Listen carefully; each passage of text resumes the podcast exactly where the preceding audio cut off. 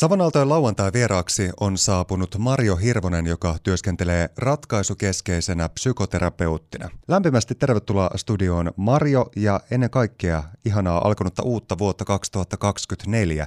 Missä tunnelmissa sulla tämä uusi vuosi oikein käynnistynytkään? No lomalla ensimmäisen viikon oli ja maanantaina sitten aloitin, aloitin työt, että psykoterapia työtä läksin toteuttamaan silloin. Maanantaina eilen oli sitten vähän erilainen työpäivä, että tein nauhoitteita tästä minun tarina valmennuksen näistä henkilöistä, jotka on osallistunut viime vuonna siihen pilottivalmennukseen, niin vähän erilainen työpäivä taas eilen oli ja tänään sitten tässä.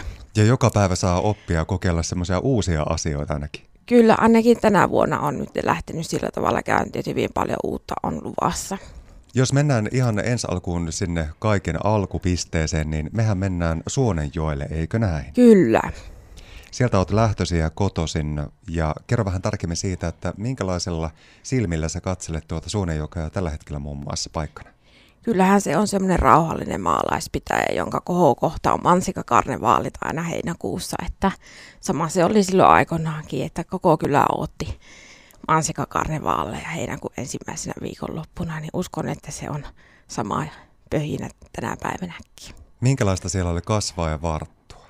Hyvin rauhallistahan siellä on maalla, kun asuu, että, että ei hirveästi ole ihmisiä sillä tavalla, mitä kaupungissa, kaupungissa on, että toisenlainen ympäristö, mitä tänä päivänä on. Jokaisella meillähän se elämän polku ja urapolku lähtee sitten muotoutumaan ja se saattaa olla aika hienokin matka, joka pitää sisällä paljon erilaisia vaiheita, niin miten se sulla sitten lähti tämä psykoterapeutin ura oikein sitten muotoutumaan? No kyllä se lähti aika pikkutyttönä liikkeelle siinä tuvan lattialla, kun kahtelin telkkaria ja mietin, että – Tämähän on mielenkiintoinen ohjelma, kun siellä puhuttiin ihmisen mielestä ja mielen hyvinvoinnista ja tämmöistä. Ja siinä oli tuota, asiantuntijana psykoterapeutti ja mä mietin, että mikä on psykoterapeutti. Vähänkö siistin kuulonen, että olisiko kiva olla isona psykoterapeutti. Ei mitään käsitystä, mitä se, mitä se tekee. Ihan toisenlainen maailma. Siinä niin kuin sain semmoisen kipinän, että voisiko isona olla minun ammattipsykoterapeutti. Joo. Minkälainen matka se sitten onkaan ollut? No siellä maalla kun asuin, niin ei hirveästi niitä harrastuksia ollut, mutta 4H oli yksi semmoinen tärkeä harrastus, missä opeteltiin monenlaisia taitoja. Ja sitten yläasteella oli tuota tämmöinen 4H-yrittäjyys- ja kasvatuskurssi Suoneen maatalousoppilaitoksella osallistuin siihen ja tuota, liiketoimintasuunnitelma piti tehdä sillä kurssilla. Minun tavoite ja toive ja idea oli olla isona psykoterapeutti ja auttaa ihmisiä siinä liiketoimintasuunnitelmassa. Ja tuota, siinä se niin kuin muhi siinä yläasteen aikana se, että kyllä mä haluaisin, haluaisin sinne psykoterapiamaailmaan, niin kuin, mutta ei mitään käsitystä, että minkälainen tie sinne on. Ja sitten mä mietin, että ehkä kannattaisi mennä lukioon, että siellähän voi lukea psykologiaa, että psykologian kursseja otan. Että minä, minäpäs haen tota, lukioon ja kävin sitten Suonenjoen lukioon ja valmistuin sieltä, sieltä sitten. Ja tuota, sitten taas oli kouluhaku ja mä ajattelin, että no sairaanhoitajakouluhan mä voisin hakea, että siinä saa auttaa ihmisiä. Ja siellä on varmaan niin kuin mielenterveyskursseja ja harjoitteluja ja näin. Ja tuota, sitten muutin Lahteen ja kävin siellä kolme ja puoli vuotta sitten sairaanhoitajadiakonissaksi ja se koulu rupesi olemaan lopuilla ja mä mietin, että ai niin, että – se psykoterapeutti juttu, että sehän mua on kiinnostanut. Niin kuin, ja nyt on pikkasen jo tietoa tästä ihmisen psyykkeestä, että, että on käynyt niitä kursseja ja harjoitteluja ja sitten diakonissa harjoitteluja, että siinä ollaan ihmisen kanssa silleen, silleen lähekkäin tekemisissä ja sitä sieluhoitoa oli niin kuin sitä kautta ja ihmisen niin kuin ymmärrystä. Ja sitten mä tuota, luin lehdestä, että on tämmöiset psykoterapeuttiset valmiudet koulutus alkamassa. Ja luin vähän lisää, että mä tarvisin tämmöisen koulutuksen, jotta minä voin jonakin päivänä hakea psykoterapeuttikoulutukseen. Että kun on se sairaanhoitaja olempi korkeakoulututkinto, niin minä tarvisin täydennyskoulutusta. Se oli siihen maailman aikaan 30 opintoviikkoa se koulu ja tuota, se kesti vuoden työohella. Ja tuota, pääsin sinne kouluun sitten ja kävin sen ja tuota, sitten sen koulutuksen aikana tutustuttiin eri psykoterapiasuuntauksiin ja mietin siinä, että mikähän se oma suuntaus voisi olla. Ja siinä taas oli askel lähempänä. Pikkuhiljaa hivuttavuin lähemmäksi, vaikka mä en sitä siinä vaiheessa ehkä niin tiedostanutkaan. Ja tuota, siinä myös on tuota kriteerinä, kun hakee psykoterapeuttikoulutukseen, niin Valvira ohjeiden mukaan, että kaksi vuotta pitää olla sopivaa työkokemusta. Ja tuota, mä valmistuin 20 vuotta sitten, eli tuota vuonna 2004, niin sairaanhoitajaksi ja sitten päädyin kyssiin töihin ja tuota, olin Julkulan sairaalassa sitten töissä, niin sain sen kaksi vuotta soveltuvaa työkokemusta sen sairaanhoitajaksi valmistumisen jälkeen. Ja sitten mä ajattelin, että nyt pitää ruveta ehtimään sitä koulupaikkaa, että nyt mä haen kyllä sinne kouluun. Ja sitten oli eri vaihtoehtoja, mutta Kuopion yliopistossa sitten käynnistyi vuonna 2008 ratkaisukeskeinen psykoterapeuttikoulutus ja mä hain siihen ja vähän jänskätti siellä pääsykokeissa sitten, kun oli haastattelut, mä huomasin, että kaikki on ihan tosi vanhoja, että minä olin tyyliin niin kuin joku 25-26-vuotias ja mietin, että kaikki on tuommoisia 4-50, että mitä tästä tulee, mutta kyllä minä parhaani annoin siellä. Ja mä pääsin siihen, siihen koulutukseen. Jälkeenpäin sen pääkouluttajan kanssa olikin puhetta sitten, että kyllähän vähän mietti, että kun niin nuori hän otti siihen, että mitä tästä tulee, mutta ihan hyvä tuli ja mä sitten kävin sitä koulua sen kolme vuotta, kolme vuotta työohella, että edelleen olin siellä Julkulan sairaalassa akuuttiryhmässä sairaanhoitajana ja sitten, sitten opiskelin niin monimuotoina ja valmistuin 29-vuotiaana psykoterapeutiksi, että ei siinä mennyt kuin 19 vuotta. Että kun 10-vuotiaana mietin, että voisiko joskus olla, niin se olikin aika pitkä polku sitten. Mutta tässä voisi puhua melkeinpä siis kutsumuksesta. Se on ollut sulle jotenkin niin vahva tunne sisimmässä, että tahto auttaa ja tukea ihmistä. Ja sitähän se sun työ on parhaimmillaan, että sä hyvin erilaisissa elämäntilanteissa olevia ihmisiä saat kohdata ja pääset myöskin ymmärtämään heidän näkövinkkelistä, kuinka he hahmottaa tätä maailmankaikkeutta ja sitä omaa elämäänsä.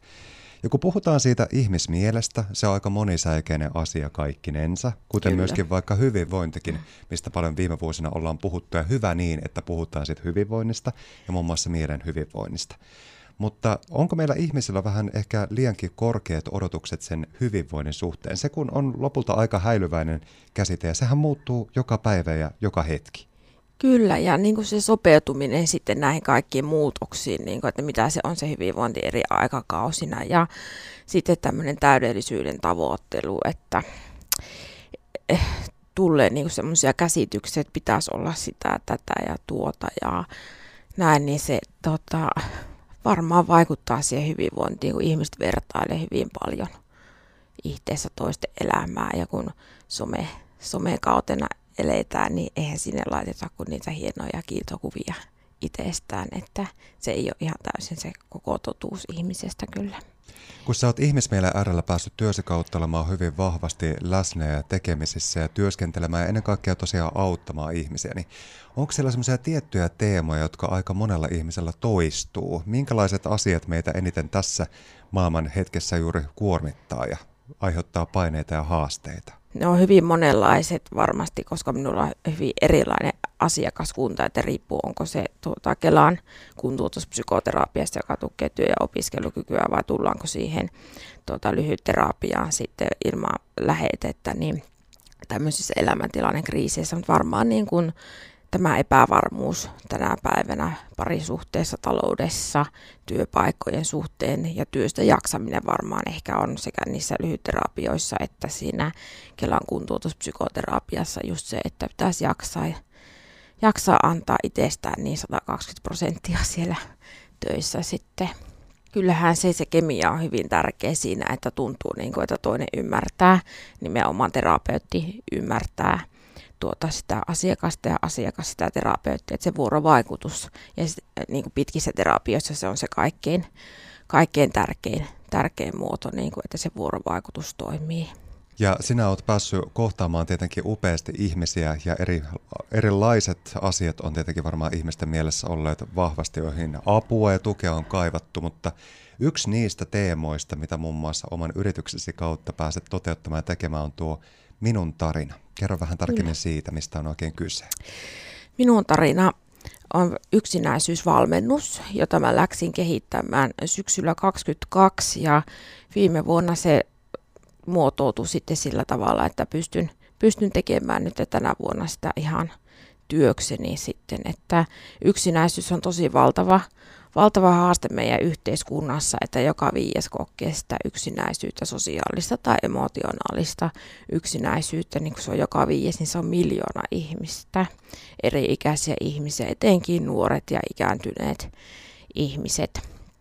Ihmiset kokee sitä yksinäisyyttä, niin halusin, että jotenkin uudenlainen työskentelytapa tulisi kehittää tähän. Siihen on yritetty, yritetty tuota, äh, keksiä erilaisia ratkaisuja ja hyviä toimintatapoja onkin, mutta se on niin iso, iso ongelma meidän yhteiskunnassa ja ylipäätään Euroopassa maailmanlaajuisestikin. Mä ajattelin, että mä voisin niin kuin tätä ratkaisua voimavarakeskeisyyttä lähteä siihen soveltamaan. Ja syntyikin sitten viime, viime vuonna tämmöinen minun tarina valmennus, joka koostuu viikoittaisista tapaamisista pienryhmän kesken että viisi tapaamista on viiden viikon aikana ja sitten kuukauden päästä on kuudes tapaaminen, tämmöinen seurantakäynti, että miten on mennyt.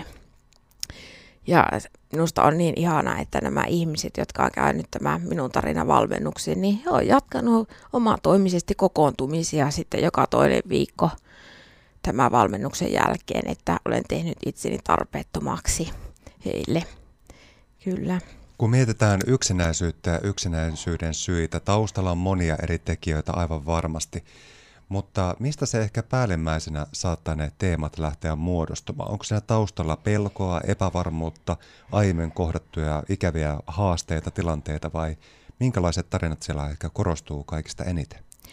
Siellä on nyt näiden ikääntyneiden, kun yli 60-vuotiaille on, on nyt toteuttanut viime vuoden aikana tämän valmennuksen – niin monella justiinsa se, että kun ikää tulee, niin ne kaverit ne poistuu tästä elämästä ja sitten on muuttoja paikkakunnalta toiselle ja sitten ne sairaavetkin tahtoo tehdä sen tehtävässä, että vähän eristäydytään sinne kotiin ja ne on hyvin moninaiset ne syyt kyllä, että ei pysty niin kuin sanomaan yhtä, yhtä asiaa, mikä siihen johtaa siihen yksinäisyyden kokemukseen sekä sitten kasvuolosuhteet saattaa olla niin kuin nuorilla. Jos mietitään tätä minun tarinan valmennusta, niin sitä on päästy pilotoimaan jo. Minkälaisia kokemuksia se on tähän mennessä sitten jo saanut osakseen?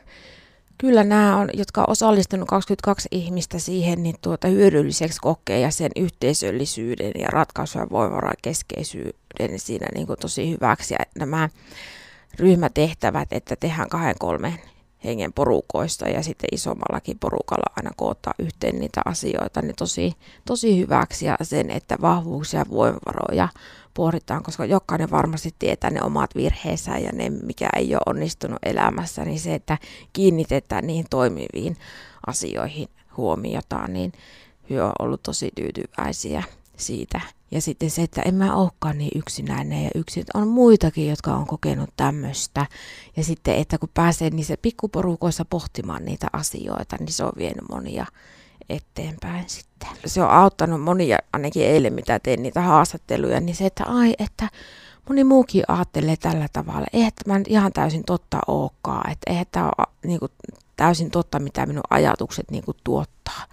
Se on helpottanut ja itse tuntuu on vahvistunut. Se myös eilen tuli niissä haastatteluissa esille, että onpa ihana tämä valmennus. Tämä on vaikuttanut positiivisesti mun itsetuntoon. Se on aika kaunista, mitä Joo. voi saada Joo. itselleen. Siitä tulee tosi hyvä olla Joo. kokonaisvaltaisesti. Kun mietitään tuota minun tarinan valmennusta, niin maaliskuu kun koittaa, niin siellä taitaa olla lisää ennusteessa. Kyllä, 13.3. alkaa täällä Kuopion keskustassa ja tosiaan hyvin matalalla kynnyksellä pääsee mukaan, että laittaa sähköpostia minulle marjo.hirvonen.mielenpaja.fi tai soittaa sitten 0458058338, niin voidaan keskustella tarkemmin sitten sitten, että mitä se pitää sisällään ja mihinkä sitouvuuttaan, kun puhutaan tämmöisestä minun tarina yksinäisyysvalmennuksesta. Ja eilenkin niissä haastatteluissa just tuli esille, että itsestä se lähtee, itse pitää ottaa se askel eteenpäin. Ja sitten niin kuin se, että ei kukaan ei tuntenut toisia aikaisemmin niin se, että miten rohkeasti ihmiset lähti ja miten nopeasti se vuorovaikutus ja ryhmäytyminen lähti siellä, vaikka ei tunnettu toisiamme. Niin. Se on aika ihana juttu. Se oli se, aivan ihana. Se on jotenkin ehkä niin. elämää parhaimmillaan. Kyllä, kyllä. Että se, se, niin kuin se tunnemaailma, mikä on, että siellä saa itkeä ja nauraa sitten niitä elämän asioita. Että kun se on maksimissaan kahdeksan henkilön ryhmä, mikä kokoontuu, että se pysyy se porukka niin kuin samana, niin se on kiva nähdä, miten se hitsautuu, hitsautuu yhteen, niin on mukava tavata senkin jälkeen ilman minua. Se on aivan loistavaa. Tämä vuoden vaihtuminen on varmasti monellekin ehkä saattanut näyttäytyä myös semmoisena, että no niin, nyt ehkä aloitetaan uutta elämää ja ladataan ihan mielettömät kuule listaukset, sit mä teen Joo. tätä ja sit mä teen tätä. Miten me ehkä voitaisiin tehdä vähän kestävämpää siitä oman hyvinvointimme edistämisestä ilman, että lähdetään tekemään välttämättä vaikka jotain tiettyjä listoja tai ladotaan kamalia paineita niskaamme? Miten me saataisiin ihan pienellä muutoksella tehtyä siitä hyvinkin semmoista pitkäkestoista ja myös pysyvää siitä hyvinvoinnin edistämisestä? Varmaan ettei lähde vaatimaan, vaatimaan itseltään sitä listausta, että tämä kaikki pitää suorittaa nyt tänä vuonna. Että jotenkin ihan pienissä palasissa pikkuhiljaa lähteä rakentamaan sitä palaa peliä sieltä reunalta aloittaa. Ja näin, koska sitten kun tulee niitä takapakkeja siinä edistymisessä, niin se voi kolahtaa sitten tosi syvälle siihen ihmiseen, että on hirveät vaatimukset asettanut itselleen, sitten tulee takapakkeja, niin se itse tunnolle tekee semmoisen aika syvänkin kolauksen joidenkin kohdalla varmaan. Eli kärsivällisyyttä ja armollisuutta Joo. elämään sitä ennen kaikkea, varsinkin tässä maailmanajassa, jolloin tuntuu, että jokainen väylä tahtoo meitä nopeammin ja nopeammin suorittamaan asioita. Ja itse myötätunto. Monet on myötätuntoisia toisia kohtaan, mutta sitten se oma ihteensä unohdetaan, niin voisi myös ajatella näin itse myötätuntoisesti ihteen kohtaan. Niin, pitää helliä myös itseä. Kyllä. Se on aika tärkeää. Se on vähän vaikeaa, mutta sitäkin voi treenata ja opiskella. Kyllä, nimenomaan. Mielen treenausta sen suhteen. Tässäkin asiassa treenaus siis kannattaa. Suuret ja lämpimät kiitokset Mario Hirvonen, kun saavuit Savon Aaltojen lauantai vieraaksi.